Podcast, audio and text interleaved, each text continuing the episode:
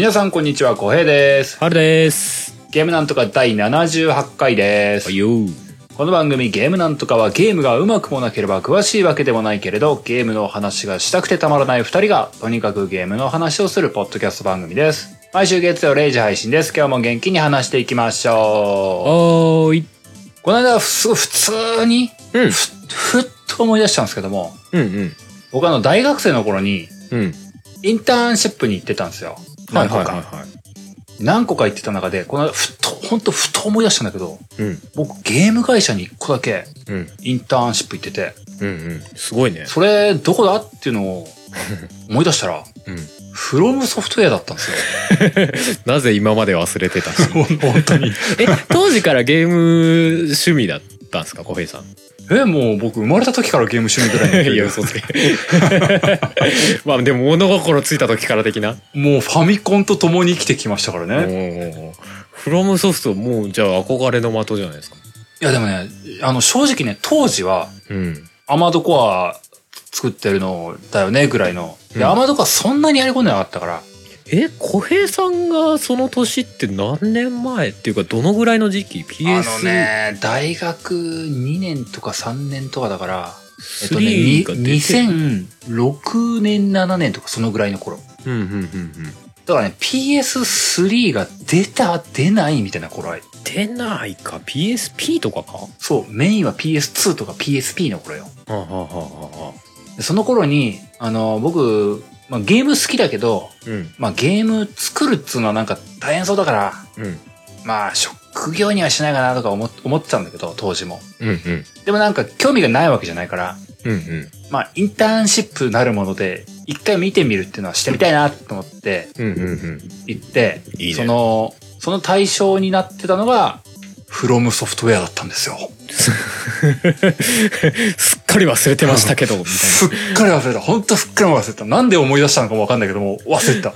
当時のフロムって言うと割とえー、アーマードコア乱発乱発っていうか結構ガツガツ出してた頃かなだ、だと思うよ。少なくとも、だよねあの、デモンズソウルすら出てない頃だからね。そうだよねまだあデモンズも出たの PS3 ですからねうん。うんうん今と当時のフロムじゃ多分イメージが違うと思うぐらいの。あそうだね今もうちょっとアーマードコアどうしたみたいなことになってっからねうん。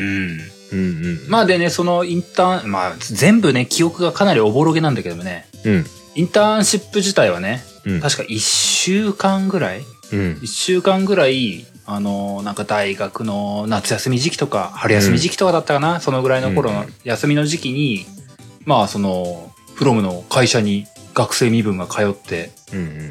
あの、なんかチームで、1週間かけて1本ゲーム作ってみなさいよみたいなことをやる内容だったのよ。はいはいはい。で、なんか当時ね、PSP 向けの、なんか簡単に作れる、そんなプログラム書くみたいな話ではなく、うん。なんか画面操作とかで画像とこれ組み合わせて、うん。こうすればこういう風なミニゲームが作れるよみたいな、比較的簡易に作れるようなうん。ゲームキットみたいなのを、はいはい。なんか何人ぐらいだったかな ?3、4人ぐらいのチームで、うんうん。知らない学生と組まされてうん。作りましょう。うん。で最終日には、この、社員の人たちに紹介してくれよ、発表してくれよ、みたいな、そんなやつだったんですよ。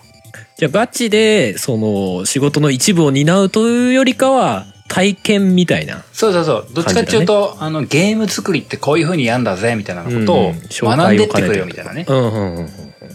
そんなので、で、僕はそのなんだ、あの、たまたまだったのかな。なんかのや役割分担で、その、なんか設定系を作るみたいな、いじるみたいな、そういうのをやる役割になったんですよ。うんうん誰かが絵を描いて、はいはい絵を描いてって言っても、そんなガチの絵描くほどのものじゃなかったけどね。うんうんっていう中で、あの、一週間ぐらいだったんで、なんか、最初の数日はもうゲームの企画を考えようみたいな。こういうゲームを作ろうみたいな。そだねどういうゲームを作るかみたいなそう、そういうのをひたすら考えようみたいなのがあって。じゃあ後半は何の、あああいう素材が必要だよねって。うん絵がこうで、音がこうで、みたいな。うんうんゲームのルールはこうしなきゃね、みたいなことをこう細かく詳細にしていくフェーズがあって。うんでも後半の数日はもうガチ作り込みていってな。な分作業分担してみたいな？そう、そうそうそう。それぞれ役割分担してそれやって、うんもう最終日はただただ発表、こういうのできました、みたいな。はいはいはい。のやりましょう、みたいな日程で、うん。あのね、あんあんま覚えてないんだけど、なんかね、序盤の企画がまとまんなかったんだよね、僕のチーム。うん、うん、うん、うん、うん。もう何のゲーム作る？みたいな。ねいきなり言われても困りますね、みたいな。もう納期遅延も話しい感じになってたんですよ。押しまくりなんだ。でも、なんか後半の、なんか押しに押しての、なんか後半数日の中でなんかこう、いや、こう絵を描くのがこれ誰でこう、ね音の設定するのは誰でみたいなこう、うん、ゲームのルールをこう設定するのが誰でみたいなことで、たまたまそのゲームのルールを設定するのが僕みたいな感じになって、うん。うん、で、なんかね、すんげえ押してたスケジュールだし、うん。うん。あの、周りの子は正直そこまでマジじゃなかったんですけど、ゲームに関してって感じだ。うん、まあ、ゲームは好きだったんだろうけどね、フロム選んでたんだから。うん。なんだけど、まあ、所詮インターンだしぐらいの感じだったと思うのよ。まあ流していこう流してみたいな。そうそう。まあまあ、一、週間過ぎれば終わるもんだっていうぐらいの話の捉え方をしてたっぽかったんだけど、うん。よくわかんないけど、僕すげえマジになっちゃって。やるからにはさ、やんなきゃさ、みたいな。いや、なんか、一本のゲームにはしたいって思ってしまって、おうおう僕なんかその方がいいと思うけどね。最終日ぐらいなんかすんげえ僕ね、あの、超遅くまで残ってね、へー根詰めてめっちゃやったみたいなのよ。なんで他人がやるなんかね、覚えてないんだけどね。僕なんかね、最終日ね、あのー最終日僕遅刻したんだよ。それを思い出したのよ。はあはでなんで遅刻したって言ったら夜中までやってたんだよね。あ。根詰めすぎて。そう、すげえ根詰めて、あの、ギリギリまでも、まあまあ、うん向こうもゲーム会社だったろうから深夜いてもよかったんだろうね。うんうんなんかいたのよ、僕。うん。うんすんげえやってて、うんでもなんかさすがにあ学生あれだから帰りなさいって言って、ああほんと夜中帰ったんだろうね。うんで、翌日の最終日、なんか僕寝坊してて、うんうん。あの、ドア玉いないで途中から加入ぐらいで発表タイム終わってんのね。終わっちゃってんだ。僕肝心なとこいないみたいな状況になってて、めっちゃ最後までやった俺なんですけど、みたいな。へえ。みたいなことがあって、あの、なんでしょう。決して、うんまあ、遅刻して、あの、学生身分が遅刻して、大変よろしくないことなんで、怒られて当然だったんですけども、うん。怒られなかったんですよ。はあはあ。まあ、そういうこともあるよね、みたいな、優しいフロム社員だったんですよ。うんうんそれを、僕、すごくごく最近、うん。うん。平日に帰り電車の中で、ぼやーっと、あの、先週話したスカイを触りながら、ふと、僕、フロムにインターン行ってたっていうことを思い出して、なんか、すごいね。散々フロムの話とかがね、番組でめっちゃ言ってたりするのにさ、今まで一切思い出さなかったっていう。なんかこう、急に天から何かが降りてきた感じね。ああ、僕、フロムに行ってたわーってこと思い出してね。うんいや、なんか、ありがとうございました。うん。その説はお世話になりましたね本当にお世話になりました。おかげで今の僕があります。そうなの？別にフロム入ったわけでもねえじゃん。えー、いやでもすげえそんな体験してたんですね。そう、なんかねう、んあの、いや、まあ、そんなに覚えてない。明確には覚えてないんだけど、うん。あの、フロムの人優しかったよ。そらまあね。うん。あんなに優しい人たちが、うん、あんなにむずいゲーム作るんだってことを、あんな闘争に飢えたゲームを。こんな地獄を僕に見せてくるんだってことを思ったよね。いやまあそこそこの辺はね働いてる人っていうよりかはプロデューサーとかの意志が強いんじゃないのとか思うけど。そうなんだろうけどね。うんいやでも今の話聞きながらさうん。漫画でウェブ漫画で「チェイサーゲーム」っていうのがあって、まあ、うんまだ連載してるんだけど、うんうん。あのサイバーコネクト2って開発あるじゃないですか。なんか聞いたことあんな。なんだっけ。ナルティメットストームとか、ああ、はいはいはいえーとドットハックとかもそうだったかなうん。うんうんあとジョジョのオールスターバストールとかね、うん。ああいうのを作ってる会社の、まあ、内情をまあうん。現実のことを書い含めて書いたりとかまあ一応内容としてはいフィクションではあるんだけどかなり現実のあったことみたいなのも書いてたりするみたいな漫画があるんだけどはいはい。それを俺ちょこちょこ読んでるんだけどそれの一番最新回の方がちょうどあのインターンの話を書いてる回で。へえ。3話ぐらいにわたってずっとインターンの話を書いてて結構なんかそこと被る部分があっておもろと思って。へえ、本当。うん。あの本当にゲーム作りをやってもらうみたいな話があってみたいな。そこでみんなああじゃあこうじゃ言いながらゲームを作ったりするみたいな中でいろいろあるみたいな話が描かれてたりするんだけどだからやっぱなんかインターンでゲーム作ってもらおうとするとすげえ無難なやつ作ったりとかしするみたいな こととか書いてあって。なんかいまいちこうなんかとりあえずゲームを作ろうみたいな感じのゲームがポンって出来上がるみたいな話。ああでもでもぼ僕もそうだった気がする。あの、すげえ根詰めて頑張ったみたいに話したけどもできたものはすげえ普通のミニゲームができたはずなんだよ。その漫画でもなんかあの動物タワーバトルってあったでしょ？あれみたいなゲーム最終的に出来上がってて。ああ あるよねみたいなゲームしか出てきてそうだよね。うん。いやなんかねあの、そうそうだと思う。なんか学生身分でうん。あのなんか大して仲間意識もない中で作ろうってなってもうん。なんか当たり障りない意見の交換しかできないもんね。そうなんだよね。で相手のことも全然知らないわけじゃない、なんかそこまで踏み込みにくいよね。うん。あそんな中で、あの、なんか、最低限完成だけはさせたいって思っただけの僕がいただけであって、あ まあまあね。ちゃんと形にはしたいよね。デバッグとかそれなりにちゃんとしたいよねとかねそう、そ、そんなだけだったからね。実際、多分、フロムの人は怒んなかったのは、うん、そんなつまんねえもん作ってたんだなって思ったのかな。いや俺しょんぼり。の俺たちの時にもこんなことあったなとか思ってるんだ、ね、違う。そういうことじゃない。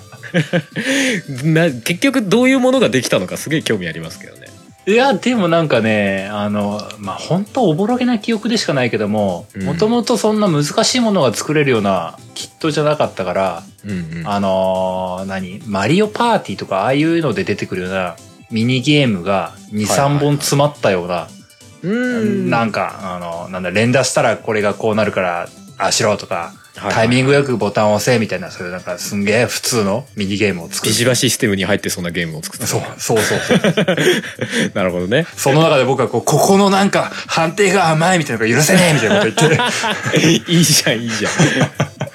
あの爪の部分だよね。そうなを結構やって残ってやってたわけだ。そうだな、ちくしょうって言って、ね。これ、こんなガバガバなのはゲームじゃねえみたいなこと言って、あのこう。こ この判定がおかしいだろどう考えてもみたいな。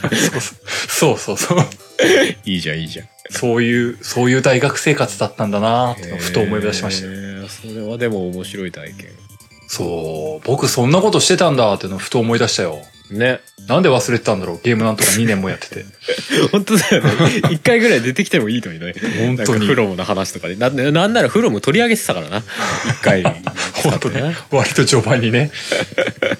あーその時はお世話になりましたお世話になりました。今もフロム大好きです。うんいやー、それをね、もう全然最近の話じゃないけど、話したかったですという話でしたよ。いいね。もうなんか逆にイベント向きな話題とかだったんじゃねえかみたいな。あー、しまったー。実はみたいな。実は僕フロムと関係があったんですぐらいの。勢いで喋っていい話題だったんじゃないかな。まあいいんだけどね。まあね。あーあそうそう。全然関係ないけどさうん。ちょろっと話しておこうかなと思ったんだけどマイクラアースあったでしょ？おう。マインクラフトアースですよ、まあ、マインクラフトの一芸ですよね、あれのなんかまた動画が出ててちょっと前に。おう。あのねなんか予想以上にやっぱすごいことなんじゃないかっていう感じがねしてるよ。あの本当に同期してた。何その。実機プレイっぽい動画が出てたのね。ほう。うん。まあスクリーンショットの動画版みたいなやつが。おうおうおう。でなんか何3人ぐらいで一つのモニュメントっていうかものを作るみたいなのをやっててうん。おなんかね同期してた。三人で、うん。同時に、じゃあなんで、僕がここにこれ置いたのが、うん。ハルさんの方では即時に見えてるっていう。ぽいよ。本当にえーそんなことできるの？って思うんだけど。でも映像的には本当にそうなってたのよね。本当に。そうそう。でなんかねシステム面もそれなりに分かってきてて。うん。あのね一芸一芸としてはいろんなとこ行くとアイテムとかキャラクターが手に入るほでそれをいっぱい手に入れるとなんかレベルみたいのが上がってでなんかね経経験値が手に入ってレベルみたいのが上がってでレベルが上がっていくとビルドプレートっていうのがあってう。うんうんでそのビルドプレートっていうのがいろんな環境とか状況を模したなんだろうなベースの台みたいな。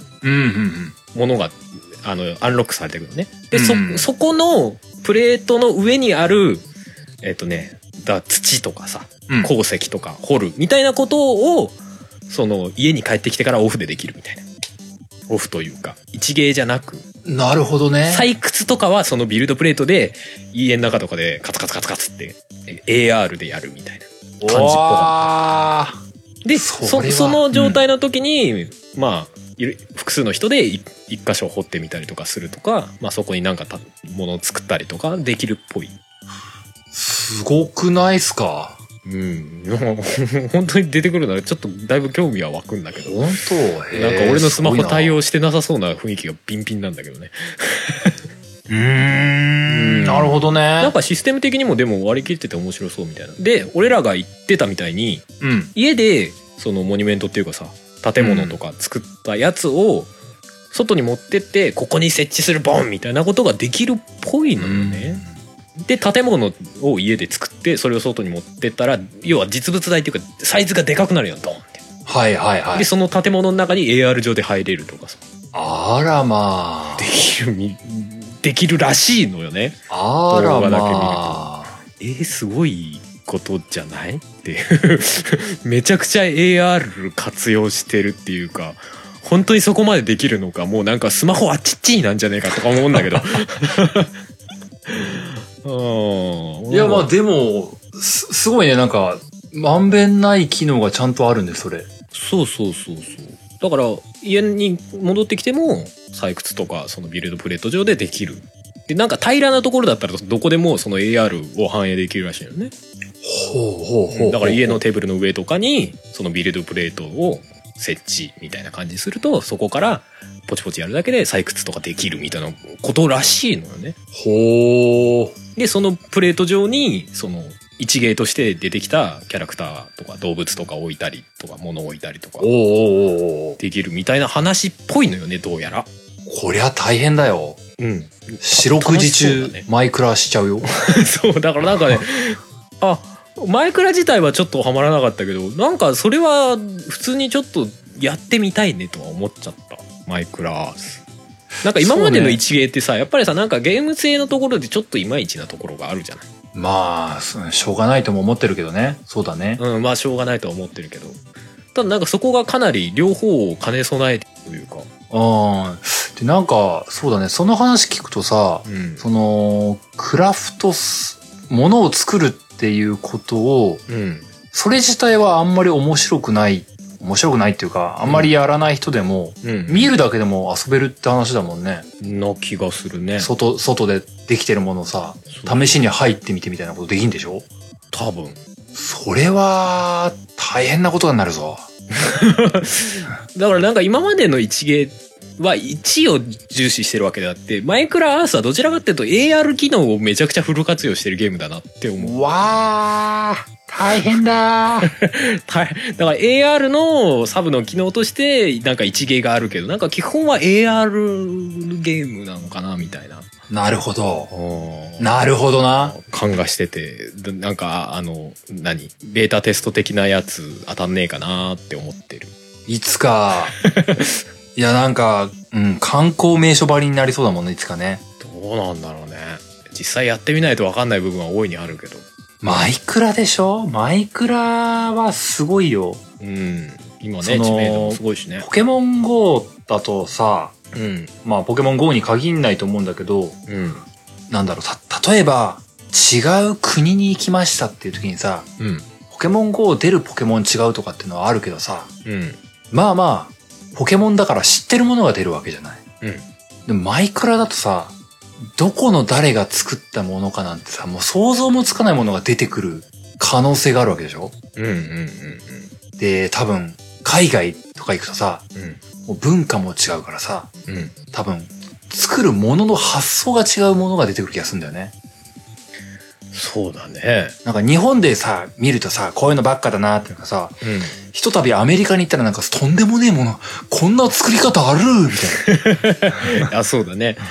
なんか一芸のさ結構受動的というかさうん。そこに赴くのはまあ能動的かもしれないけど、まあ、ゲーム内容としては割と受動的じゃない？投げられたものをそうだね。ゲットするみたいな感じだけどさ、なんか結構能動的にクリエイティブさが 内包されてるというかさ感じのゲームになりそうでなんかすごいことになりそうだね。でどっちもいけるみたいなね、うん。すごい。すごいすごい。これはもう夏休みの宿題に使えるレベルのものが出るぞ。夏頃にベータテスト始まる噂ですけどね。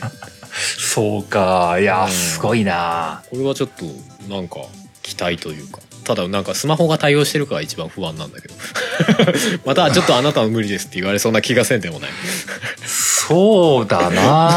なんかすい。ごいスペックというかさ機能使いそうだもんね。いろんな。そうだジャイロとなかねもろもろ。ね、実際、うん、電、電池持つかな。そそこも超不安。おなんか一時期イングレスとかでもすげえ電池食うとかさまあポケモン GO もそうか、うん。そんなイメージあるけどもうそれ以上に 3D グリグリ動かすゲームだからなんかね。もうスマホが超高熱状態とかになりそう本当だよね。まあでもすごいな。もうマイクラはもう本当別次元だな。うん。でもなんかゲームシステムもなんかちゃんと練られてるなっていう感じがした。その動画見てると、ああ、そう、そうなんだろうね。うん。家のだ中でも遊べるけどそれだけじゃなんか遊びきれない。外にも足を運ぶモチベーションがあるというか。うん。まあうん。確かにそうだね。バランスが良さそう。こ行動、こういう風に一日遊んでくれよっていうのが、そういうユーザーの流れまでデザインされてる感じはあるね。感じはある。外だけでもない内側でだけでもないみたいな。感じはするかななんか正直ドラクエ GO とか当たるんだろうかみたいな感じがすごいので なんかあんまりあどうどうなんだみたいな感じが正直してるのでキャラクター以外の部分が。どう、どうなんだろうね、その、別にドラクエに悪印象持ってるわけでもないけどさ、うんうん。ハリーポッターのやつも出るだか出出ただかだしさ、うん。なんか、一芸系がまたすごい乱立しつつあるじゃない。そうだねでもそんなに一芸って可能性あるんだっていうのが僕の正直な感想でして。そうだね。そうそうなんだぐらいの。ハリー・ポッターは例のねポケモン GO 出してるナイアンティックうんのやつなんで、まあまあまた新しいの出したんだぐらいにしか思ってないけどそうなんだよね。うんそうそう。ドラクエとか、うんうんで、なんだっけ、一方であの、なんだっけ、テクテクテクテクとか終わったはいりとかも。はいはいはい終わってましたねニコニコかなんかやってたやつ？うん。うん一芸、まあドラクエ、ドラクエのブランド力はやっぱ強いから。まあねある行くの程度は流行るんだろうけどでもなんか今んとこ聞いてる限りはなんか単純にゲーム的にはそんなに面白そうな感じがしてないんだよね魅力があんまりないそうなんだよなう。んわからないんだよな。な何がこうすごいのかがまだわからんな。うんなんかポケモン GO を安直に ドラクエに乗せ替えただけみたいな 雰囲気がするから大丈夫かみたいなね ちょっと違うじゃんゲーム性がさまあね。ポケモンはね集めるっていうのは重視してるけどドラクエは別に集めるの重視したゲームじゃないじゃないもともとうん。ななんかやっぱゲーム性はちゃんと合わせないと違和感は感じるそうな気はするんだよなみたいなねそうだよね。なんか、うんここに行ったら、ロトの剣あっぞみたいな話になってくんのかな。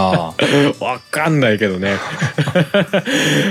なんか敵倒すゲームっぽくはなってるらしいんだけどまあ、ユーザーが多かったらレイドバトルみたいなのは楽しいだろうからね。そういうのは面白みになるんだろうけど。うんでもそこ外行ってまで敵倒したいかねって若干思うんだよね 倒した敵とかがコレクションされてくのなななんなんだろうみたいなまあ、そうだな。確かにな。うんわからんな。ちょっと蓋を開けてみないとわからんな。わかんないんだけどねまあでもマイクロアースはちょっと期待してますねいろんな意味でうん。うん、そうだね。うん、気になってるそういう、そういう広がりもあるよね。ゲームのそういうなんか全然違うベクトルの広がりっていうのもあるよね。最初は全然期待してなかったから逆になんかすごいことになってんぞみたいなまあ そうだよねがマイクロアース確かに、第一印象で描いてたものとは違うものが今、頭の中で広がってるよ。マイクラの一芸ってなったもんね最初ねなったなった。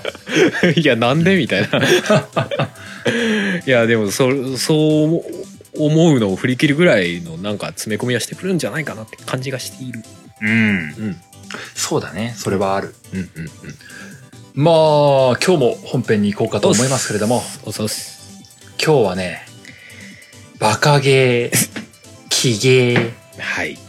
そんなテーマで話していこうかと思うんですけど。も、不思議なゲームですね。バカゲーは多分なんとなくわかると思うんですけど、キゲーって言葉で通じるんですかね？どうなんでしょうねまあ実際紹介してみた方が早い感じはしますけどねまあね、そんな気はするよね。でもなんか、奇妙とか機械とかの木だよね。そうだねやべえこのゲームみたいな ちょっとなどどういうことなんだろうこのゲームみたいなやつですよね、うんバカですらないみたいなそうだね。まあまあ、そんなわけで今日もまた不思議な話になるかと思いますけれども、本編向かっていこうかと思います。はーい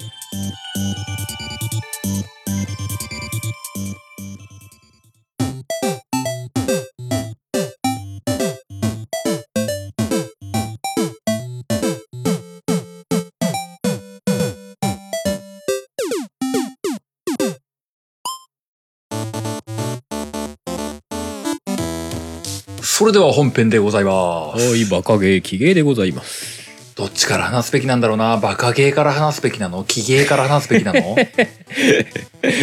バカゲーからいきますか？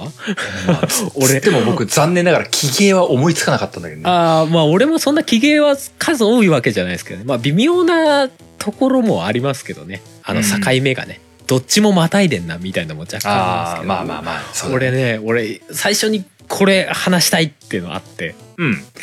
あのねまあちょっと前回の話につながっちゃうかもしれないけどこれプレイステーションプラスで配信されててさちょっと触ったんだけどさおおお。これはやっべえなと思ったんだけどうん。あのねハートフル彼氏っていうのがあったのよ。な、なんだそれは？ハートフルは日本語ですちなみに。え、え、え、ハートフルあ日本語じゃない。ハートフルはひらがな。で彼氏が漢字ほうほうほうほうほうほう。うん。でも海外産のゲーム。海外産のゲーム？ほうほう。確か。たあ確か海外産だと思うんだよな。あのね、どういうゲームかっていうとえっ、と鳩と恋愛シミュレーションをするゲームです。ハトなのね。まあハハートフルとね鳩をねかけてるんでしょうけどね。あのねうん。これプレイステーションプラスで配信されたのにすごい困惑したんだけど 正直言って、うん。あのね実際プレイしてみたのようん。そしたらさもうなんかねもう何何十年前のパソコンのさあの何？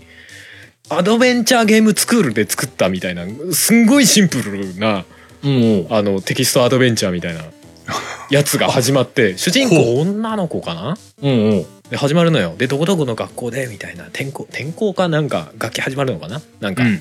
これから楽しい生活がみたいなところで始まるんだけどうん。あのね人が全員ハトなのよほうほう。出てくる人間が。で最初にキャラさキャラクターが出てくる時だったかな選択肢が出てきてうん。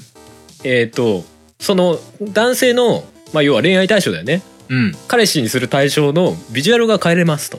ほう。で、えっとベーシックモードは そのキャラクターがハトです。立ち絵がハトです。おおお であのまあもう一個のちょっとあの鳩だとさすがに感情移入しにくいと思うんで擬人化した立ち絵もありますけどどっちにしますって聞かれるのど、どう擬人化した立ち？絵人のビジュアル。鳩鳩なんですよ。鳩なんですけどあのビジュアルを人人にしましたっていうビジュアルと選べますけどどっちがいいですかって聞かれるの。ある意味、難易度選択ってことだよね。そうそうだね。ある意味の難易度選択をねされるんだよ。で俺もまあ、うん、野郎のビジュアルでなんか男がやるのも変だなと思って 鳩にしたら本当に鳩の絵しか出てこねえの 全員鳩なの男のキャラが。でしかもなんかさイラストっぽい鳩の絵だったらわかんじゃん。なんかね、うん。実写っぽいんだよ。写真撮り込みっぽい鳩の絵が。あの喋る時にキャラクターの絵がポンって出てくるの。で普通に日本語喋るの。何なんだよこれと思って 内容内容も俺大してやってないんだけど割と多分序盤の方しかやってないんだろうけど普通になんか学園ラブコメみたいな展開がひたすら続いて別になんかんどうなるわけでもないからなんか途中でやめちゃったんだけどなんだこのゲームと思って それ何？あの、鳩にちなんだイベントとかはなく、普通の学生みたいなやりとりかった気がする。ただ主人公だけは人間なんだよ。いやだからどういう状況なんだみたいな。っていうか鳩とひ日本語で喋ってるのもよくわかんねえしみたいな。ああ、面白い。あれはねちょっと、うん、ば、まあ、バカゲーとキゲー両方兼ね備えてる感じあるけど。すごいな。バカゲーがハートフル行き過ぎ。うん。もうちょっとここじらせてるっていうかちょっと怖さを感じるレベルの。だってキャラクター出てくるじゃん。新しいキャラクター出てくるとさカットインみたいにしてくるわけよ。うん。でそのキャラクターの、まあ、スステータスっていうかさ何この人はどういう人ですみたいなのがさこうステータスが出てくるんだけどそこでまず書いてあるのが何鳩ですみたいな。鳩の種類とか書かれてるのよ。名前が何で鳩の種類がこれでみたいなうんぬんかんぬんみたいなの書いてあってでその後ろに立ち絵があって立ち絵が実写の鳩なのよ。すごい、あ、でも、ああ、なんか、思わずネットで調べちゃったけど、これ、あれなんどちらかというと、うん。女の子向けのゲームなんだね。あそうそうそう。だから主人公が女であの基本男の子を、まあ、攻略していくのかなわかんないけどすごい、なんか、せ、あ、桜井さんとか声当ててるじゃん。すごい。そうセリフもね割と豪華なんだよすごい。何でも本当に。ハトなんでしょ？普通にねでハトにもちゃんとキャラクター付けしてやんのよなんかこいつがちょっと不良チックなやつでとかさこいつはちょっとなんかあの澄ましたこう金持ちみたいなキャラでみたいなすごい、何これ。でそれなりにちゃんとせした声優がついてるからいい声で喋るのよ。みんなフルボイスで。メインのキャラ。これはね頭考えしてくる だだってひたすら鳥しか出てこねえんだもん。わけわかんねえよ。本当だよね。これその、その擬人化したバージョンはさ、あの、普通のお 乙女ゲーというかあさ、そうだね。そう、その見た目になるじゃない？うん。なんかいやで切り替えれるとかじゃないんだよ。もう最初に選ばされんのどっちにしますって。ハトの選択肢何なんだよみたいな。いやー、すごい。もうどっちが正解なのか分かんないいや、すごいよ。んすごいけど、よくハルさんそれ挑んだよ。だって何これってなるじゃんいやちょっとやらないのもおかしいかなと思って見かけちゃったしなみたいなすごいな、面白い。最後までやる自信は全然なかったそうだね。なんかゲームに慣れない場合は、あの、鳩と鳩の見分けがつかないらしいけども、それは、まだ感情移入ができてない証拠らしいね。ねえもうねそんなゲームあったな。あれあれはねうんまあ全然買わなくていいと思うし 別にやらなくていいと思うけどちょっとスクリーンショットぐらいは見てもらいたい。ある意味シーマンとかに近いのかもしれないね。そうだね。確かに僕画像検索しただけで十分お腹いっぱいだよ。あのねあの画像検索して中身見てもあのそのまんまな内容なんでね。想像した通りの内容です その鳩が普通に日本語で喋るっていうだけですすごいな ちょいちょいハ鳩ネタみたいなの入ってたような気がするけどうんいやー、すごい。これはちょっとね話したかったなまあバカゲーであり奇芸でいやー、わけわかんないね。いやー、これは、これは、バカゲーなのか、奇芸なのか、もうわからない。なんかしょっぱなから。鳩好きなのかねなんか最近ピジョンシミュレーターっていうのが開発かな？されてるみたいな。ゲームニュースがありましたよほうほうほあのほら農家シミュレーターみたいなのあるじゃない？ファームシファーミングシミュレーターかう。うんうん。あれのパロディのシリーズだよねあのほらゴートシミュレーターとかもあったでしょ？一時期流行ったうんうん。あれも あれも基本多分ファーミングシミュレーターのパロディだよね元は、うん。そうそれの流れでピジョンシミュレーターって鳩になりますっていう。あなたは鳩ですって言われて。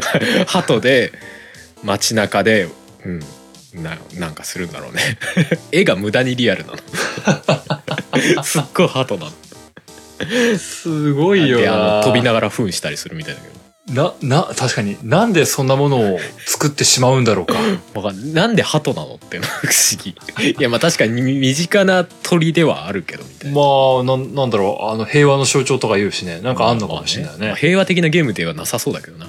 なんか、まあまあ飛びながら噴して爆撃するみたいな。ことができる。みたいなことあの動画で映ってたしね。まあ、な、なんだろう、その、ハト、ハハトのしピジョンシミュレータうん。ーで、その、ある意味全身ゴートシミュレーターもさ、うん。いや、あれヤギのシミュレーターじゃない？あれ何がシミュレーターなんだろうね改めて考えると。何もシミュレートしてねえだろうと思うんだけど。あれねやったことあります？あるある。あるっつっても、うん。そん、なんだっけな、あれパソコンかなんかで触ったぐらいだけどね。うん、うん、あれも意味わかんないよね。あれは意味わかんないですねだって羊羊じゃねヤギ動かしてさ人に突撃したりとかさ別に何も提示されないんだよね何してくださいみたいな、そう、オープンワールドなんだよね、あれ。うん、急にポンって出されて「はいどうぞ」って何がってなる 好きなことしてくださいみたいな「えちょっと待ってな何をしたらいいの?」みたいななんかね、で、人にいたずらしたりできるんだよね。そうそうそうそう後ろからとついてみたりだな人をな。あれ、な、なんだろうね。うん。その、いや、作ってしまう方も、作ってしまう方だけど、うん。興味を持ってしまう方も興味を持ってしまう方 そうだよね。プレイしながらどうかしてんな俺って思いながらやるよねあれね。そう。これ何が楽しいんだろうなみたいな。ない。なぜ吸い寄せられてしまうんだろうかって感じあるよね。うん。でもゲームとしては多分それなりによくできてるんだろうなとは一方で思う。だからこそなんかくだらなくても遊べるというか。そうだよね。ところはそこそこ触ってられるんだよね。うんうんうんうん。まあ、うん、正直ずっと遊んでられるかって言われるとそうでもないんだけど。う でもなんかしばらくはちょっとおもろい感じにはなるよねなんかね。ん。うん、なんか、なんだろう、僕、ゴートシミュレーターとの出会いはなんかのね、うん。動画、なんかの動画で、うん。こんな変なゲームがあるぞ、みたいなのを YouTube とかで見て、うん。なんだこれってあ、できんだって言って、うん。触ってみたいって思ってなんか触って、一つきり触った後に、何やってたんだろう。これは一体ってなるよね。そ の日を終えるっていう別感じだった。にな何か始まるわけでもないしなんか終わりがあるわけでもないし。そう。何を得るわけでもなく、うんうんみたいな。とりあえず行けるところ一通り行ってからうんうんああやめるかみたいな あれな何がシミュレーターだったんだろうななんかはしごとかも登登れるよね登れる登れる。なんかありえない姿勢になってさ。うん、いやありえない姿勢っていうか姿勢変わらないんだよあれあ、そう。横向き。のままはしごに突っ込んでそのまま垂直に上がってくんだよねエレベーターかっていうかね でしかもさはしごのさ横向きの棒のところに頭が引っかかって頭がグニャングニャングニャンってなりながら登ってくっていうそう。なんなんかのね、物理シミュレーションみたいなのされ続けるんだよね。そうそう気持ち悪いんだ。そうで俺俺やってるの横で嫁さん見ながら「うわキモ」みたいなことに言われるみたいな確かにキモいって これは面白いのみたいなこと言われるからね俺もよくわかんないけどねそうみたいな何も返せないよね、そういうのね。そう。でもやっちゃうみたいなのあんだよな、あれね。そうなんだよなで、あのなんかさ、あれ、ケージなのかな？あの、うん。ヤギさんのさ、はいはい。なんかちょっとドヤ顔感使おうというかさ、あれも何か惹かれるものがあるんだよね。まあ、わからなくないか。なんだろうね、あのゲームね。ついちょっとやってみようかなって思っちゃう感じね。ね。不思議。あれに関してはすげえ不思議。そうで、僕これなんだ、開発動画みたいなの見ただけなんだけど、うん。コールオブデューティーをヤギにした版が今作ってんでしょ？ Goat of Duty でし そう、それそれ。ょ。もう名前が悪ノリでしかない。もう意味がわからない。ヤギのさ、背中にさ、銃器が乗ってんだよね。で、それを TPS 視点で打ち合うっていう、もう、もう何言ってんすかっていう。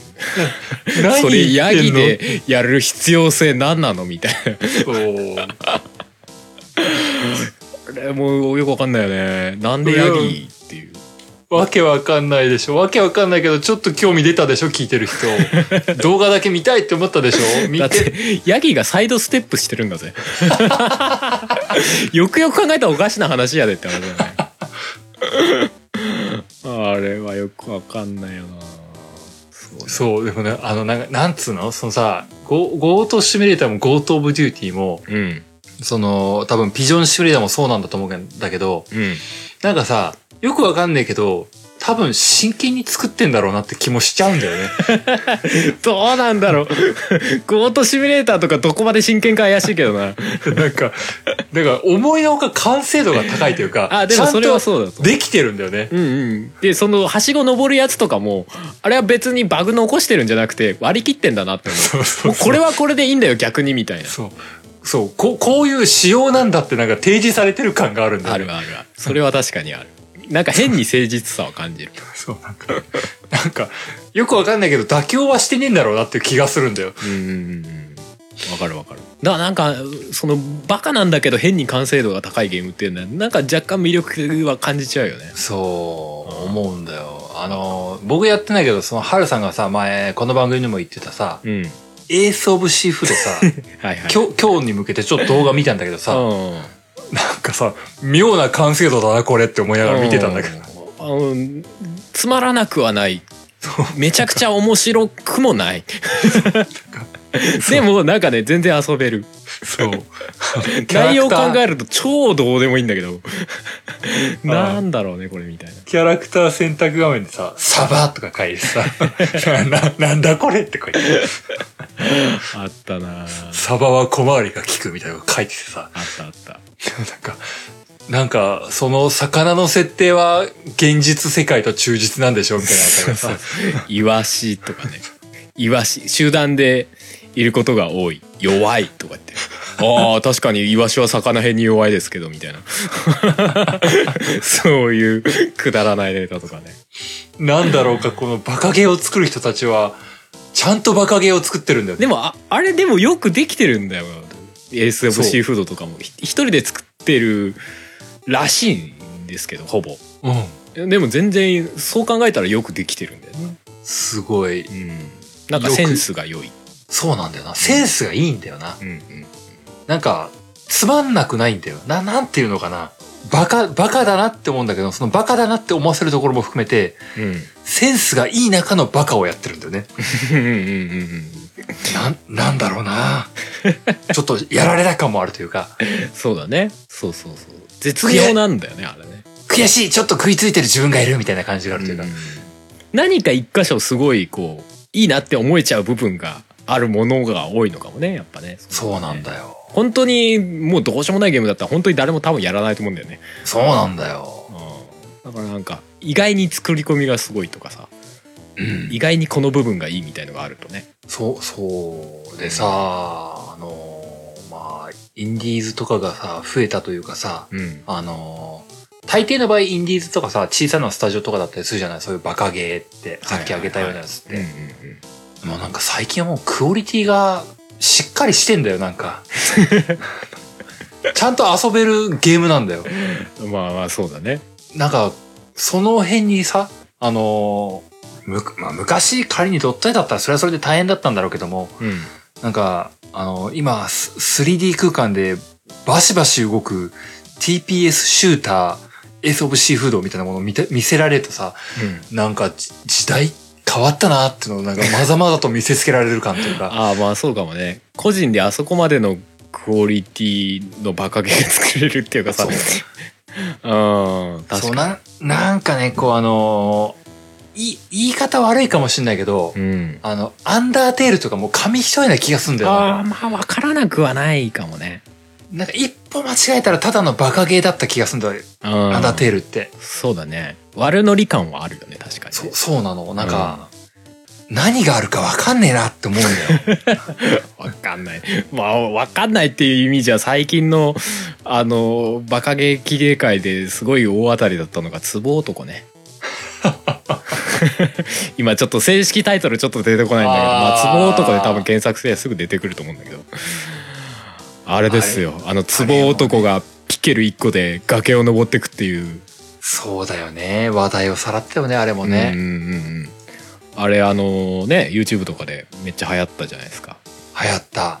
ねえあれ、普通に考えたら相当まあ奇芸だよね あれはバカゲーではないよね。バカではないもんね。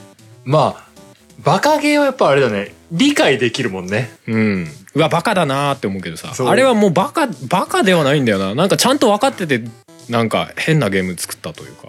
そうだよ。なんか常識を一歩超えてるもんねやっぱり。うん。だってもう設定意味不明じゃんなんおっさん壺に入ってピッケル振り回してんだって話じゃない本当だよな。ダークソウルの世界かみたいな。ね しかも行く先の道なんかおかしいぞって。い うなんかもう物理法則無視してなんかいろんなもの積み上がってるところをピッケルでガシガシ登ってくっていう。ななんなんだろうねみたいな。ずっと岩山登ってくとかだったらまだちょっとなんかね精神性みたいなさ修行みたいな雰囲気あるけどさ別にそういうわけでもなさそうねそうなんだよな。あれは奇芸なんじゃないかな。そうだね。あれは奇芸だね。うん。だってねもうプレイヤーに辛い思いをさせたいがために作ったってもう自分が言っちゃってんもんねあれね。言ってる上にゲーム内でもそのセリフとか普通に出てくるからね、本当。うん、こっちプレイしてんのにさうん。喋喋りかけてくるんだよね。ゲームがそうそうそよくわかんないもんう、な、うん。でそれにちゃんと挑んでいく人たちがちゃんといるってのもね ほんとよくわかんないよねこの世は。そうだね。俺もあの例外になくあのスマホ版買いましたけどねあれね。ほんと安いやつ安い時に。僕はもう動画見てねうん。もう理解ができない。さって言ったよね。ストーリーとかまあないからね、う わーそうだな。あれはすごかったな。でもそうなんだ操作性がわけわかんないでうん。うん、あのゆまあ奇芸ではないかな。あれはバカゲーだなって思うけど僕 PS4 でオクトダットっていうあーあったね。あのー一般家庭にうん。いるんだけど、主人公お父さんがうん。タコっていう ちょっと何言ってるか分かんないです。話だけそうい聞うゲームやってたよ。俺あの小平さんがあの YouTube で動画上げてるのあれ見ましたね。うんそうそうそう。ちょうど食事中とかに見るのにちょうどよかった。バカだなっつって。ああれ最高に難しいんだよ、あれね。あれらしいですね。あれちょっとやってみたいっちゃやってみたいんだけど。あれね、何？多分タタコってさ、骨ないじゃん？うん。多分それを表現してんだろうけどね。あの、うんえーと、どうだったかなあれ。L1R1 と L2R2? うん。あとスティック？うん。それだけで4本のうん。足？あの、まあ、人間の仮想位置をしてるから手っていう扱いなんだけども、うんを、その、トリガー系のボタンとグリグリだけで、なんとか操作して、うん。普通のアドベンチャーゲームってさ、うん。あの、足をそう、片足ずつ操作するってないじゃない。ないねでも、片足ずつ操作するのよ。なんか想像上だけで言うけどさうん。スティック4本欲しくなるね イメージ的にああ、まあまあ、でもそういうことだよな。どうやって操作してるんだろうかって思うあななんかね、自分でもなんか口でそう説明できないんだけど、うんあのー右足をここに置いて、うん左足をグリグリ操作してここに置いてっていう操作をする中で、うんあのー最初に操作した右足もなんか安定してないんだよ。なんか、ふにゃふ、ふにゃふにゃしてるのよ。で、なんかね、思ったところに足が着地できなくて、で、だんだんバランスを崩して、うんあの、右手と左手もフォローで入れたくなって、でもそっちもふにゃふにゃだからうまくいかなくてで、あの、常に安定して立ってられないっていうのを、あの、手を止めたら滑ってどこかに行ってしまうから、ひたすら動かし続けなきゃいけないみたいなゲームなの。うん。で、なんかやることは、あの、スーパーに入ったから、スーパーに行って、あそこにある牛乳を取ってくるとか、リンゴを取ってくるとか、洗剤を取ってくるみたいなことをして、めちゃくちゃ普通のことさせられるんだよね。カゴに入れて、あの、セルフレジみたいなところでバーコードに読み取らせるみたいなことをうん。やるだけのゲームなんだけど、ひたすら操作が難しいから、うん。あの、洗剤を取りたいんだけど、横にある何かを取ってしまうみたいな。あの何でもないことなんだけどそれがままならなくて結果おもろいみたいな。取りたいだけなんだけど、ああの余計なものを取ってしまって、あの、なんか、そ、そこにある関係ないシリアルたちがババッシャーンみたいになって、ああ、ごめんなさいみたいな感じになるゲームだね。そうだねゲーム性としてはそうだしさストーリー的にはさあの自分がタコだっていうことをバレないように必死に頑張ってんだよねそうなんだよ。あの、人に見られるとタコだってバレるぞって言われて。もうバレるぞって言われて。バレるぞっていうかどう見ても人間じゃねえんだけど動き見りゃもう一発でわかるんだけどさバレるぞって言われて、でも、まあ、俺お、お父さんだし、あの、よくわかんねえけど、人間の長男と長女いるから、うん。立派なお父さんでいなきゃいけないっていう、よくわかんない制約があるから、あれなんで子供は普通に人間なんだろうな。おと、お父さんのことをタコだってみじんも疑ってないから、彼、そうなんだよ。そうなんだよ。めっちゃついてくんだよね。お父さんってついてくんだよね。いやいやいやいや。誰も突っ込まないんだなみたいな。お父さんなんか、ぬりょぬりょぬりょしか喋れないんだけど、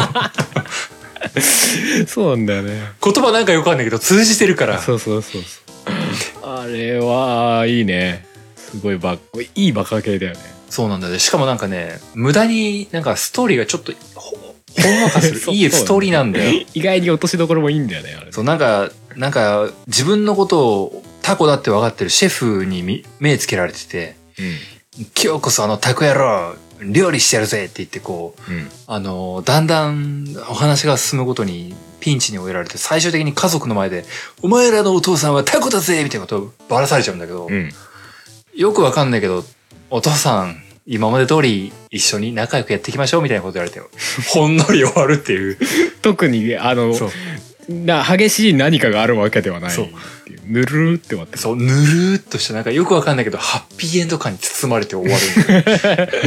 いい塩梅だよねあのねで、なんか、プレイヤーとしても、そこそこに難しい操作を超えてきたから、そこそこの達成感があるんだよね。うんあれは見てて普通に面白そうだなと思ったわ。すあれ1000円ぐらいのいいゲームだった。うん。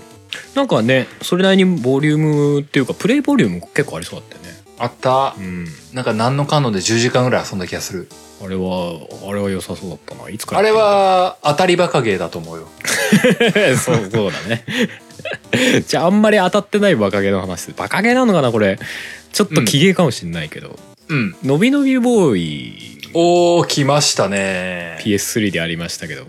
あれはあれうんいまだにちょっと理解に苦しむゲーム。だなと思っている。まああのあれですよね。うん。塊魂をね最初作った人。が、まあその後ぐらいに作ったやつかな。あれなんか PS3 ぐらいのさ、そうそう。序盤に出たゲームじゃなかったっけ？序盤かな。タイミング的にはちょっと覚えてないけど PS3 のゲームですね。うん。うんうんうんうん。あれなんか塊魂の人が新しいの作るってよってうん。言われてあなんかよくわかんないゲームで出てきたな。逆に面白そうと思って買ったんだけど、うんうん。うん、最後までなんかふ不思議なゲームだった、うん、本作った本人も言ってんだけどあんまり面白くねえんだ。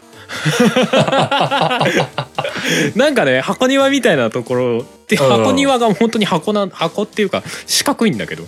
うんうん。その中にボーイっていうなんだろうな、うん、足の生えた芋虫みたいなさ、どうなんか芋虫っぽいよね、なんかね。うん。を頭とケツが右スティックと左スティックで別々に操作できて、うんうん。うん、で両方とも別の方向に歩かせるとそのうち体がブンっつってなんかねゴムみたいにブーンって伸びてくのよ。うんうんうん、で その伸びた体をどっかに絡ませたりとかして「わーい」っていう でその伸びた長さがえっとねサーバー上にアップロードすることができるのよ。今日何メートル伸ばしました。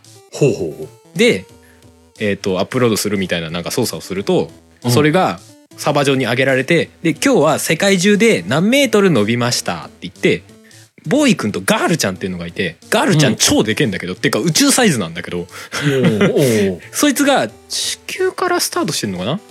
でなんかねその太陽系の星々をおあのねなんだろうつなげてくっていう 地球からガールちゃんの体がずーっと伸びて太陽系の別の星までたどり着きましたとか言い出すのあそみんなの伸びた長さ全世界の人が伸ばした長さが。伸ばしたボーイの長さがガールちゃんにカウントされてガールちゃんがその分伸びてでずっと伸びていくと他のなんか月にたどり着きましたとかうん。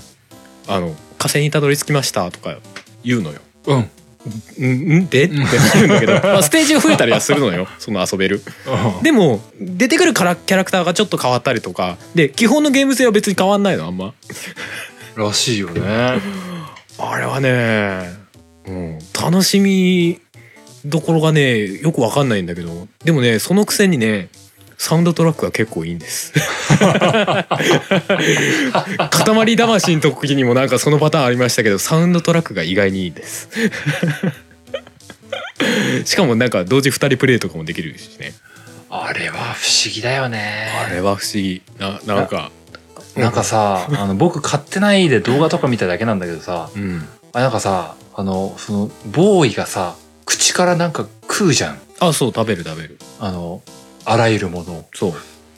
で、なんか、牛とか言うじゃん。あのね違う。ボーイが食べると体がねちょっとずつ大きくなってくるのよ。ちょっとそこは塊魂っぽいんだけど、ん。まあ別に大きくなったからとってななんか意味があるわけでもないんだけど。まあ大きくなると食べれるものが大きい大きいものが食べれるようになる。うんうん。だけなんだけど。だから何ってこともないのよまあ強いて言えば多少体の伸びる長さも長くなるかなぐらいなんだけど、そう。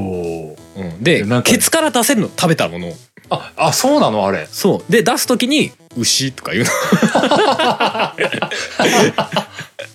食べたものを言うんだよなんか。ああ、そういうことだったんだ。確か。確かそうだと思うんだけどね。あーあれ、そっか。あれ食べてるとこと言ってるのかと思ってたけど。そうそうそうそう。であと文字とかもなんかその辺に文字が落ちてたりして「あいう」っていう順番で文字落ちてる文字を食べるとそれをケツから出すと「あいう」って言いながらケツから「あ」と「い」と「う」がポンポンポンって飛んでくるっていう。ゲーム。ね面白くないでしょ？いや面白くないんだよ。面白くないんだけどなんかねもうゆ唯一無二だよね。そうだな。唯一無二だよね。すごいべ別にオンラインコープとかできるわけでもないんだよ。ねえ。いやまあ、思い返せばう、ん、塊魂もバカゲーキゲーのどちらなんだって言われたらわかんねえところあるけど。うんそうだなそうだな微妙なところだなちょっとどっちにも足かけ始めてる感じのゲーム そう。でそれをもっと行き切っちゃった感じだよねそう始まな始まりもなければ終わりもないしステージもゲーム性もないみたいなゲーム「はい!」って出された感じねそうなんだよな。うん、でもね結構ねなんかねそのステージをランダム生成してるみたいでうん。なんかそのボーイの家みたいのがあるんだけどそこに入って、あの次の場所へ行くみたいなやつをするとあの全然また違うその四角いステージが出てきて、うん。うん、なんかあ変わったなって思う。そこでまた一通り遊んであうんってなってやめるかってなって やめるんだけど。あれは不思議なゲームだな。2人プレイでさ体伸ばしてさこうなんかぐるぐるに絡み合ってうん。絡まったってなって終われるみたいな。そういうゲームだよなそうだよな。まあ、そうだね。理解の範疇ちょっと超えてるもんな。そうだね理解しようとしちゃいけないゲームだよね でもねなんかねうん。そのガールちゃんがどんどん体が伸びてくんだけど最初普通にちゃんとカウントしてたのようん。なんかね後半になったらなんかねそのボーイにくっついてる妖精みたいのがいてうん。そのボーイの伸びた長さをアップロードするときにボーナスしちゃうみたいなことを言い出して最初なんかかける何何倍2倍だよ3倍だよみたいな10倍だよみたいなことを言ってたんだけどもうなんかね後半の方うん。もう宇宙の規模がちょっとでかすぎて普通に何メートルっていう長さを稼いでも全く無意味ぐらいのその星と星の距離感が離れてるところになってきたらボーナス1万倍みたいな ことを言い出すのね。もうやけくそだなみたいな。最終的に地球ぐるっと回って地球戻ってきたみたいですけどねガールちゃんね。へえ。うん。久々にもうもう忘れた頃にそういやもうのびのびボーイってどうなってっかなって思って立ち上げてみたら急にあのガールちゃんが地球に戻ってきましたエンディングみたいな雰囲気になってなるほどな。うん地球から空を見上げるとガールちゃんのケツと頭が見えるっていうあ、そういう絵面になるのか。うんもうよくわかんないよまあ、でも、なんだろうな。あのプロデューサーの人元気かな？いやなんかね最近もまだなんかスマホ向けのゲーム作ってたりとかなんかいろいろ作ってるみたいですよ。こ本の前調当べたら。あそうと思って。いや、なんか、うんそう、のびのびボーイは、僕、ね、なんか買わなかったんだけどさ、うん。やっぱり塊魂の恩義があるからな。まあ塊魂はなんか後にあの人が作ったゲームから考えるとすごいゲームしてたなって思う。うん。奇跡的にゲームだったのかなみたいなすごいよねでもなんかね追っかけたくなる魅力はあるなんかなんだろうね。うん。うんい唯一無二っていうのはもう本当その通りだよねって思うもん。と思うなんか今まで見たことないゲームを作ってくれるんだろうな感がすごいそうだね。魅力まあ、まあ、貴重な存在ではあるよね。うんと思うねうん。うんあれは結構結構ハイレベルなはいや、ハイレベルだよ。何かだなと思ったよ。あとは、あれだな、僕、まあ、のびのびボーイほどのね、あの、うん。奇抜な感じじゃないんだけど、うん。僕、やってたやつで、うん。PS2 だったと思うんだけど、かっていう、あゲーム。はいはいはいはい。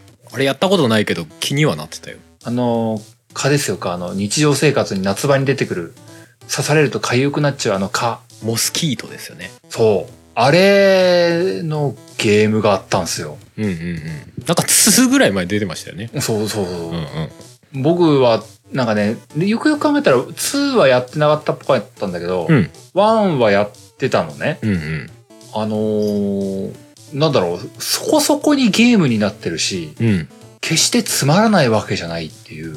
あれ何？バレないようにあるある種蚊のステルスアクションみたいな。ああ、そうそう、あの、ステ、ステルスフライトをするっていうね。あー視界に入らないように飛ぶみたいな。ああ、そう、視界に、そうそうそうそう、あの、基本的には見つからずに、うん。あの、指定された人体のこのポイントを指して、うん。なんだったかな、刺した後に、あの、PS2 だったんだけど、PS2 の、うん。あの、アナログスティックのところをグリグリグリグリ回すと、うん。血をごっくん、ごっくん、ごっくん、みたいな感じで吸吸うのよ。はいはい。で、そのグリグリしてる間になんかね、あの、もう片っぽの空いたグリグリの方で、あの、うん。なんか、ここの、ここのエリア内に留めなさいみたいな、なんか、上下にぶら、ぶれるゲージみたいなのにタイミングを合わせ続ければバレないみたいな、うんうんうん。なんかそういうタイミングとバランスを取るみたいなゲームなのよ。うんうんで、基本は、まあ普通に真っ当に攻めるとしたら、うんうんあのーバレずに、うん。バレないように空飛んで、うん。で、その対象のなんか、な、なんとかさんちなんだけどね。なんとかさんちの娘さんとお母さんとお父さんの3人家族のところに、うん。確かね、最初は娘のなんとかちゃんがステージ1、ステージ2はお父さんだかお母さんだかみたいな感じなのよ。うんうん。でね、結構ね、ギミックを駆使して家族の注意をそらすみたいなことをするゲームなのよ。ああなるほどねなんか物を落としたりとかそういう感じ？そうそうそう。あの、基本は、あの、フライト、もうエースコンバットみたいな操作感ですよ。へえ それは言い過ぎだけど、普通に飛ぶわけですよ。うんあの、飛んで、なんか、携帯に体当たりすると、携帯がプルルルルとか鳴り出して、あの、気をそらすとかさ、うんうんあの、照明の電源のところにこう、バチンって体当たりすると電源が落落ちて、なんか、なんだ？って言いながら、そうは言いながら、うとうとしちゃうと。か。蚊が想像以上にパワフルだね。そう、いろんな、なんか家のな何かの周辺物を使って、うん。あの、寝返りをさせて背中を刺すみたいな、体勢を変えさせるみたいなことをうんうん。やるので、うん。まともにやったら、あの、アクションアドベンチャーみたいな感じで面白いんですよ。うんなんかね、ひとたびバレると、うんよくわかんねえゲームに変わるんですよ。そうなの？あなんかね、バレるとね、あの、何、視界に入ってるとか、うんあとその、なんだったかな、なんか失敗すると、バレて、うんバトルモードっていうのが始まって。あの、人間が、要は敵キャラクター側が、うんあの、顔を殺すモードに変わってくるんですよ。はいはいはいはいで、なんか、あの巨大な敵、巨大な人型の敵に対が、もうか、自分のプレイしてる蚊に対して、あの、あの、両手でパーンみたいなことをしてくるとか、うんあの、空手チョップみたいなことをしてくるみたいなね。ええ。あの、蚊に対してそんなことしないじゃんみたいな動きをしてくるのよ。確かにか。チョップはしねえわな蚊に対して。あの、手刀でなんか、すぐブーンみたいな、こう、衝撃波みたいなのが起きて、蚊が吹っ飛ぶみたいな、うわーみたいな。ななんか土地狂ったあのワンダと巨が展開になってるわけ。そうそう、なんか、ここまでのアクションゲームになります？みたいなね。うん。で、蚊は、なんかよくわかんないけど、あの、バトルモードになったら、あの、改めて指定されたそこの、例えばあの、すね裏とか、うん。あの、肘のこことかみたいなところにポイントに体当たりをしろって言われて、そこに体当たりすると、うレラックスとかってなって、おおと お父さんとかが、あーとか言い出すみたいな。なんでだよどういうゲーム？よくわかんないけど、リラックスさせると、バトルモードが解除されるの。はいはいはい。で、元のモードに戻るっていう。そこは急にゲーム性ゲーム割り切ってんだな。そう。何これみたいな感じのところが、いいなむしろ、あの、どうやら、うん。あの、今回改めて調べた感じは評価されてるポイントになってるようで、うんすごいバカゲーとして、楽しめるポイントです。いいなへえそんな感じだったんだそう、なんかね、あの、なんだっけ、誰だったか、お母さんか誰かがね、うん。あの、バトルモードになるとね、サマーソルトキックを放つみたいなこと 書いててね、すげえ。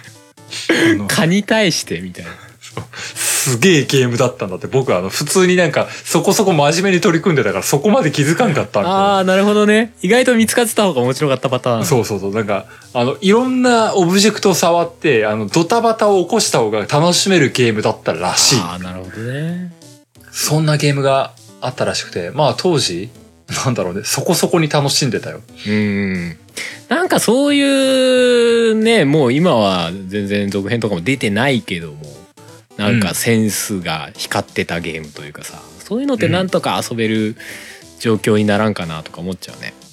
あるようね。んなんかね、それこそもう、潰れ、潰れちゃったとか解散しちゃったスタジオのやつとかね。うんうんうんまあそうなると権利問題が難しいっていうのは実際あるんだろうけどなどこも買い取ってないとね、なかなか出すどこに許可取ったらええねんみたいな話とかね、うん、そうなんだようんうんね。うんうん。なるから難しいんだろうなと思うけど。うん、でも、バカゲーって、なんかさ、うん。あの、大事だよね。いや大事だと思うよ。なんかさ、あの、いざバカゲーがなかったら広がらなかった領域もある気がするんだよね。うんうんうんうんうん最近なんかあんまり確かに正直数あんまりない気もあでもあんのかな今なんか売れてるインディーゲームかなんかでなんかゴム人間みたいなので遊ぶみたいなゲーム出てるでしょ。お 名前全然わかんないけど。おなんかうん。出てああれも多分バカゲーっていうかそれこそゴートシミュレーターをマルチでやるみたいなぐらいのテイストのゲームなんだろうなみたいな 雰囲気を感じてるんだけどやったことないけど。あるじゃあるのか。まあでもそうなんだよな。なんか、箱庭ゲーみたいなのも遊び方が見つかっちゃえばなんか一気にバカゲーとして開花したりするところもあるしな。まああるよね。真面目なやつでもね急にバカゲー扱いになったりとかするのもあるしね。マルチとかだとなおさらね。なんかね。うんそうか昔で言うとあれか PS1 の頃だけどセガレイジリとかあったよね。あったな。あれはバカっていうか理解不能なんで奇芸の方だと思うんですけど。そうだね。あれ当時は俺あんまりなんかと、まあ、当時も今もよくわかんねえなと思ってるけどプレイ動画とかで見るとでもなんか奇芸なんだけど割とよくはできてるんだなみたいな思いましたセガレいじりってあの、や矢印みたいなやつ。そうそうそう。そう、そうだよ主ね。人公が矢印なんだ。矢印に足生えただけのキャラクターみたいな。そうだよね。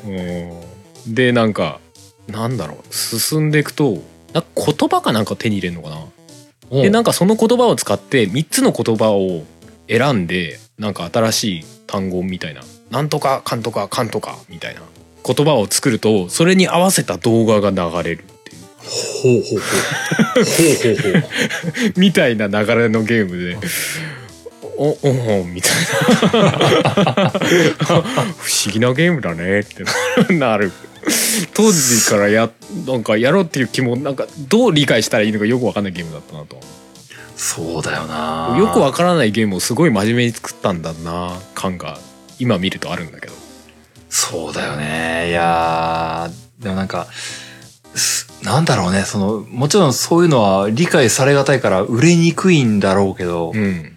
なんだろう、僕あの、なんかさっきも、のびのびボーイとかの話してたけどさ、うん。あの、僕、僕の中でね、塊魂とかって、うん。あ、結構当たりのゲームだったイメージがあるし、そうだね。と、とはいえ、あんまり、あの、まともな発想じゃ生まれない気がするのよ。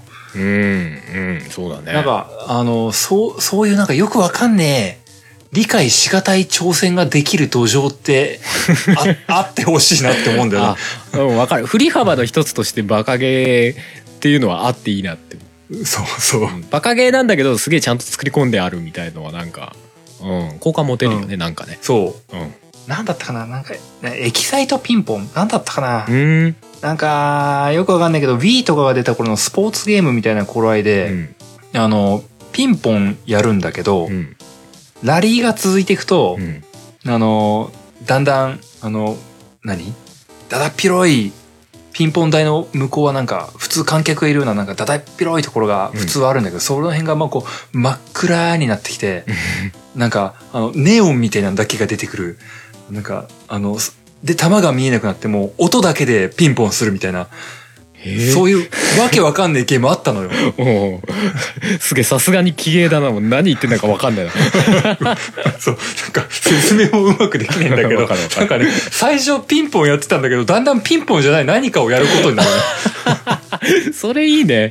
なんかゾーンに入ってるみたいな演出になって。くるカン、カン、カン、カンって音だけがただ鳴り響く、よくわかんねえゲゲーム映像になってくるね。だんだん音ゲーみたいになってくるで、ただ僕はひたすらに B リモコンを振らねばならないみたいへえそれ知らなかったな。な。そう。そうわけわかんねえゲームがうん。許されるのって大事だと思わないかいよね。皆さん。頭のネジもうなんか10本ぐらい外れてますみたいなさ。いいね。そう。そういくみたいな。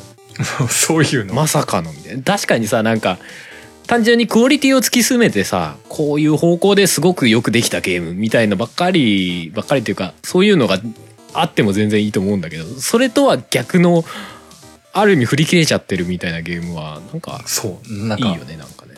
なんかそういうのから何かブレイクスルーが起きそうだと思わないかい、うん嫌いじゃない。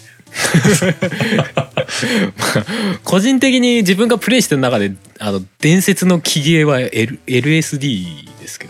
ああ、なんかよよくオフで聞く、オフトークで聞くやつだ。うん、あのもう俺も全然プレステ3のアーカイブかなんかで出た時にやったんですけどうん。あの PS1 のソフトでうん。あのージャンルとしては一応歌ってるジャンルはドリームシミュレーターって言ってるんですけど、うん。あのゲーム始めるじゃん。どこだかよくわからないところにポンって出されるんですよ。しかもラン,、うん。ランダムでね。ランダムで。結構エリア広いんだけど、その中に別に人も全然いないし何かこう誰かと会話できるっていうのも何もないのよ。で歩いていくじゃん、壁に触ったりとかするじゃん。壁とか物に。触るうと急にワープするの。画面が白くなったりとかうん。黒くなったりとかで。フェードして別のところに移動するのよ。うん。でもそこでも別に何かあるわけでもないの でさまようのよそのよくわからない場所を。うん。さまよって壁とかにぶつかるとまたワープするのよ。うん。どこってなるじゃん。なんか街中だったりとか草原みたいな場所だったりああ、うん。うん。なんだろうマンションみたいなところの中だったりとかうん。ワープしたりするのうん。でひたすら走ってくのよそうすると急に画面白くなってタイトル画面に戻るのああ、怖いよ。でそのタイトル画面に戻る手前にその「あなたはここにいます」みたいなマップが出るのよマップっていうかなんだろうなパラメーターみたいなやつがうんうんでなんか変なよくわかんない模様の上に「あなたはここです」って表示されるの。ちょっと何言ってるかわかんないですみたいな。変な模様の上に「あなたは今ここにいます」みたいな。ピコンピコンみたいになるんだけどちょっともうそれが何を表してるのか全然わかんないの。すごいよな。でそれでもう一回始めるとまた同じようなとこに出される。でうろうろするいや、ネームね、あ、なんかすごい。で全部のマップが一応ね全部つながってんのよ。だからあのね一つなぎのマップになってて。うん。うん、ワープはするんだけど一応別のところから最初いたところに戻ろうとすれば戻れるみたいな仕組みになってるんだけど。でもなんかうん。一定時間するとやっぱりその夢が終わっちゃうらしく、まあ、朝目覚めるみたいなパターンなのかもしれないけど、うん。うん、終わるんでね、うん、まあそれが別に大した意味もないんだけど。で BGM もねなんかね、うん、曲なのかなこれはみたいななんか。みたいなねちょっと理解に苦しむような BGM だったりするのよね。すごいよなでも何回聞いてもなんかすごいゲームだなって思うよ、うんで時々ねあのゲームスタートってやるとどこの場所にも出ないでうんあの1枚の写真と文字がなんか書いてあるその文字も全然ちょっと意味言ってる意味がちょっとよくわかんないですみたいな言葉が出るのようなんか亀がいてどうのみたいな。自分が書いてある。怖い怖いよ。文章が出て。でそれポチって押すと夢の中行くのかなと思ったらそのまま終わりでまたタイトル画面になる でそれがランダムに出てくるんだよ割と。気まぐれにそれが出てくるみたいな。お変なゲームだよねと思って。なんかレビューとか見るとさうん。これは未完成ババグを取る前の未完成のゲームなのかみたいな言われ方してて まあそんな感じだよねみたいな。あのいやー。どういう人がどういう精神状態の時に作ってどのタイミングでこれで完成って言ったのかが全然わかんないゲーム。すごいよね。でもそういうゲームだってさも う多分まあきっと複数人で作ってんだろうしね。いや多分ねどういういや僕それデバッグしろって言われたらね。あ デバッグとはってなるよね。そう。もう。バグみたいなゲームじゃねえかみたいな。わわからんって。正解がわからないです先輩みたいな。だよね。あのほら「夢日記」ってゲームあるじゃない？あ RPG あスクールかなんかで作られたゲームだよね。あれとかでさえ多少の意味合いがあるらしいのよね。意味わかんないところ歩き続けるゲームっぽいけどちゃんと固定した場所に固定したアイテムが出てきたりとかこれをここで使うとどうのこうのなるみたいなのあるんだけど LSD に関してはマジで何にもないので、まあ、多少この場所でここの壁にぶつかるとなんか特定の場所に移動するみたいなのはあるみたいなんだけどだからといってそこで何かが重大なことが起きるとかでも一切ないのよ。うんうん、よくわかんないね。で時折さ、よね別に何？インタラクトできるさコミュニケーションが取れるわけでもないなんか顔から直接足が生えてるみたいなキャラクターがうろうろしてたりするのよ。ああなんかあなんか気持ち悪いですよね。そうそうそう。もうなんかえこの気持ちはどうしたらいいのみたいなひたすらなるゲームいやそれを俺は面白いって思ってやってんだけど。一周回って面白いなんだこれと思って。どういうことなんだよこれって思いながらやってたりするんだけど。あれはね奇芸です完全にいやーすごいすごいよー。世の中いろんなもんあるそんなよものがある。もうなんかそこまで行き切っちゃってるともうねインディーじゃなくてもう普通のゲームとして売られてたあの頃が懐かしいですね。そうだよね。ねえ時代様々だようね、ん。いやーまあ今日も話したからこの辺で終わっていこうかと思いますよ。ますかね。いやー本当いろんなゲームがあることがお分かりいただけたんじゃないでしょうか。そうですね。謎の起源、まあ、結構有名な起源も多く話しましたけどね。うん。うん、まあ、で多分だって実際あれでしょ？僕とかハルさんが知らないけどももっとすげえのあるよあるでしょ。インディーゲーとか漁ったらすごいのいっぱいあるでしょそう多分知ってる人いると思うんだようね、ん、なんかウェブ上で公開されてた本当にもう理解不能なオカルトみたいなゲームを聞いたことあるしね。あ LSD をさらにやばくしたみたいな。もうなんか赤と黒でもうなんかそもそもこれどっち方向向いてんのか分かんないみたいな、あうん音がやばかったりとか。ね、もしねもしそういうすごいのを知ってたら教えてください。そうですね。ちょっとこれハルさんやってみてみたいなやつとかね。うん。僕ビビりながら見ると思う。ああまあそうですね。多分古いゲームでも多分そういうのもあったりするんだろうか。あるのかもしれないですね。あるんじゃない？やっぱり。うん。ちょっとなんかこれここぞっていうゲームがあれば教えていただけると。うん、うんまあそんなわけで今日も最後エンディングに向かっていこうかと思います。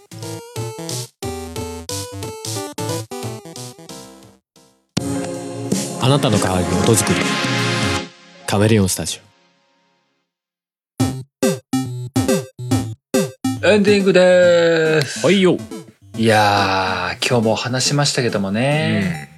で、なんかこう、今日も最後にその、いつものお便り募集とか読んでいくわけですけども、うんあのーその今度やるイベントとかでさ、はいはい。やっぱりこう僕らが知らないようなものとかも教えてもらいたいなっていうのは思うんだよね。うんうんうんなんかあの、前、前のお便り会かな、うんなんかゲーム脳みたいな、うん。はいはいはいはい。ゲームあるあるみたいなものとかの、うんなんだっけ、あのー、牛の声聞いたらメタルギア結構思い出す。うん。もうってやつな。そうそうあざあったじゃんって。うんってやつな。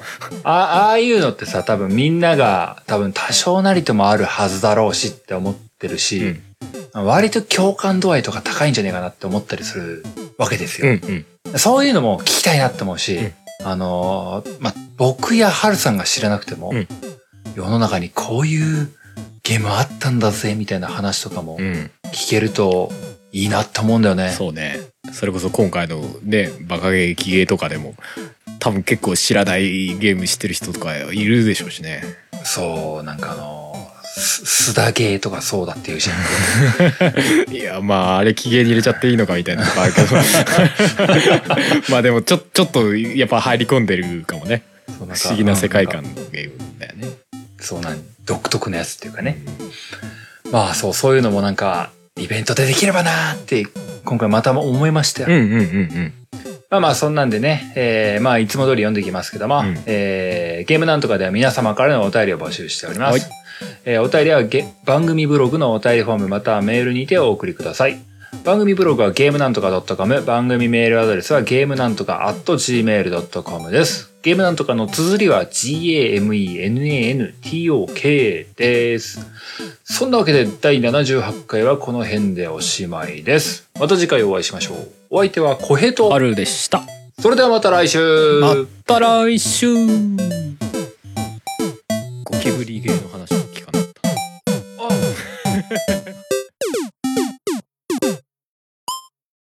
ポッドキャストやりたいと思い立ったら、ポッドキャスト制作指南所。